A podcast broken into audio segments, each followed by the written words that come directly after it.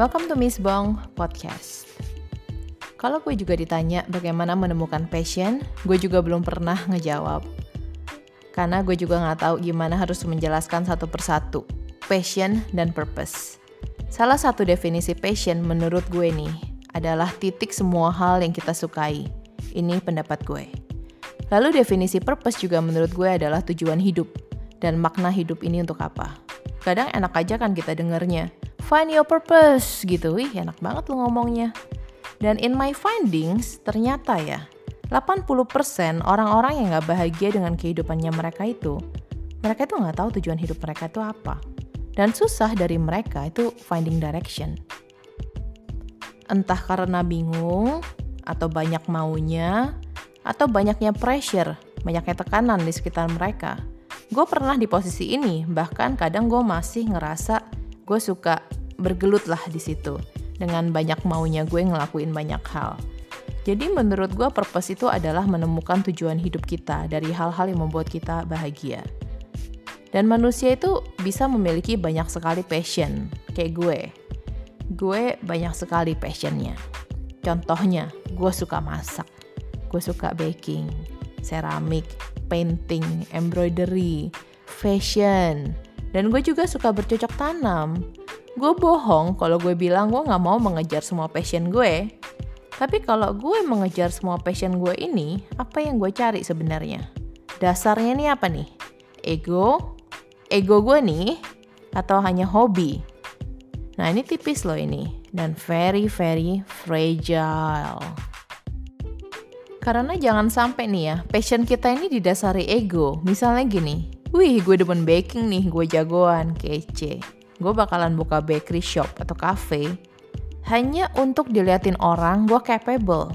Atau enggak, gue demen baking, I love it, and I keep it as my hobby and passion. I share it among my friends, but I don't need to keep it as a business just to fit my ego. Karena gue cuma punya 24 jam sehari. Jadi kalian bisa outline semua yang kalian suka dan selalu pilih mana yang kalian paling suka dan akhirnya kalian pick. Oh, ini my passion. Kayak misalnya nih ya, ada orang passionnya itu baking wedding cake.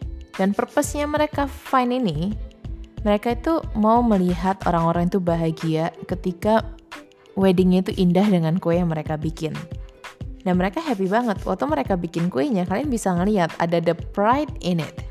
Kayak oke, okay, this is it, this is the wedding cake I'm making for them. They're happy, I'm happy. Gak usah hanya wedding cake, lo bisa lihat abang-abang bikin martabak. Ada di Bandung tuh ya. Bikin martabak bisa satu jam men. Dia perfeksionis, dia take pride in what he's doing. Passion dia bikin martabak, wah kalian. Pokoknya itu bener-bener cara dia marut, cara dia naruh coklatnya itu bener-bener full passion gitu loh. Kayak very very passionate. Dan ada juga yang passionnya itu di music. Dan mereka purpose-nya adalah ngajarin orang-orang untuk nyanyi untuk finding new talent gitu. Dan to be a coach. Sama seperti ada yang passion itu di gym dan olahraga. Akhirnya purpose yang mereka temukan adalah untuk membawa orang-orang menjadi lebih sehat. Akhirnya keluarlah campaign Indonesia Sehat. Karena untuk mencari purpose dan tujuan hidup, di pandangan gue adalah nanya lagi, lu kerjain ini semua untuk siapa? Karena yang jelas menurut gue nih ya, purpose itu harus didasari buat diri kita sendiri dulu, buat diri lu sendiri dulu awalnya. Itu harus bikin lu happy. Karena kalau enggak, itu enggak bakalan long lasting. Itu bukan purpose namanya. Dan apabila ada orang-orang di sekitar lu nih yang menerima kebahagiaan ini juga, itu adalah efek samping, efek samping yang positif dari ini semua. Dan banyak orang itu takut mencari tujuan hidup mereka loh ternyata. Karena memang paling susah itu untuk memulai. Untuk mikir apa ya yang gue mau, yang ini atau yang itu. Apalagi anak-anak di umur 20-an loh ternyata. Gue waktu umur 20-an juga begitu. Gue bingung mau yang ini atau yang itu. Dan yang ngebantu gue, gue menemukan trik ini. Kalau gue mau jadi seorang guru, apa yang akan gue ajarkan ke orang-orang? Dan siapa murid gue? Kalau ada yang mau datang ke gue, apa yang akan gue kasih ke mereka? Dan ending story-nya gimana? Misalnya gini, Kalau gue seorang guru nih, gue akan menjadi guru di bidang pemberdayaan perempuan. Dan siapa nih murid-murid gue? Perempuan yang ingin memiliki mindset lebih open-minded, lebih netral. Dan kalau ada yang datang ke gue, apa yang akan gue kasih ke mereka? Gue akan kasih mereka solusi. Endingnya gimana? Endingnya gue bisa menyampaikan pendapat gue. Gue akan ngajarin ke mereka. Mindset gue tanpa menekan siapa pun.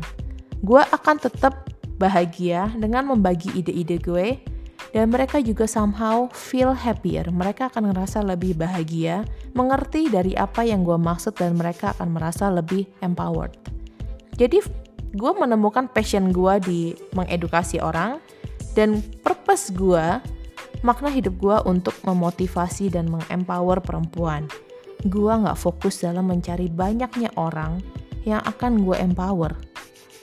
Atau sekarang kita sebutnya follower lah ya karena itu bukan tujuan ending gue tapi gue mikir gini apabila ada satu orang yang menangkap apa maksud gue nih dan membagikannya ke orang lain ya itu bagus aja. Gue demen dengan sharing apa yang gue omongin apalagi kalau orang-orang share atau nggak re-upload gue juga nggak apa-apa gue nggak pernah find it a big deal makanya gue udah tahu intensi gue apa dari awal karena gue mau menyebarkan edukasi jadi gue kasih contoh juga. Misalnya nih, kalian adalah seseorang yang suka masak. Mungkin kalian akan menjadi chef. Di kepala kalian, kalian pengen jadi chef. Dan purpose dari kalian untuk masak adalah kalian ingin menjadi chef yang terbaik. Dan membuat semua orang di Indonesia mencintai kuliner di Indonesia. Kulinari Indonesia. Kalian mau kuliner di Indonesia menjadi maju. That's the purpose. Misalnya juga, kalian suka kain batik kalian suka membatik.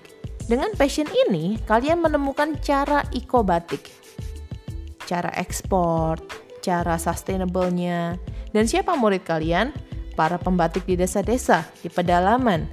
Kalau mereka datang ke kalian, kalian akan mengajarkan mereka untuk membatik secara sustainable dengan motif yang baru dan mungkin membawa pekerja batik pedalaman untuk bisa mencapai ethical dan fair payment dan dari situ purpose hidup kalian akan align. Akhirnya mengalir aja. Dan kalian juga harus ingat loh, hidup itu nggak selalu tentang passion, tapi kalian juga harus bisa balance dengan momen. Ini yang menurut gue juga paling penting dari semuanya. Enjoy the moment. Take a rest, istirahat, lihat keliling, lihat burung terbang, pohon goyang-goyang, istirahat. Lihat anak kalian jalan, anak kalian nangis masak, enjoy the taste, enjoy mie kalian, enjoy ramen kalian. Itulah semua momen yang kalian punya. Jangan sampai seseorang kita nih mengejar passion kita, mencari purpose kita, tapi kita lupa dengan momen yang harus di cherish. Oke? Okay?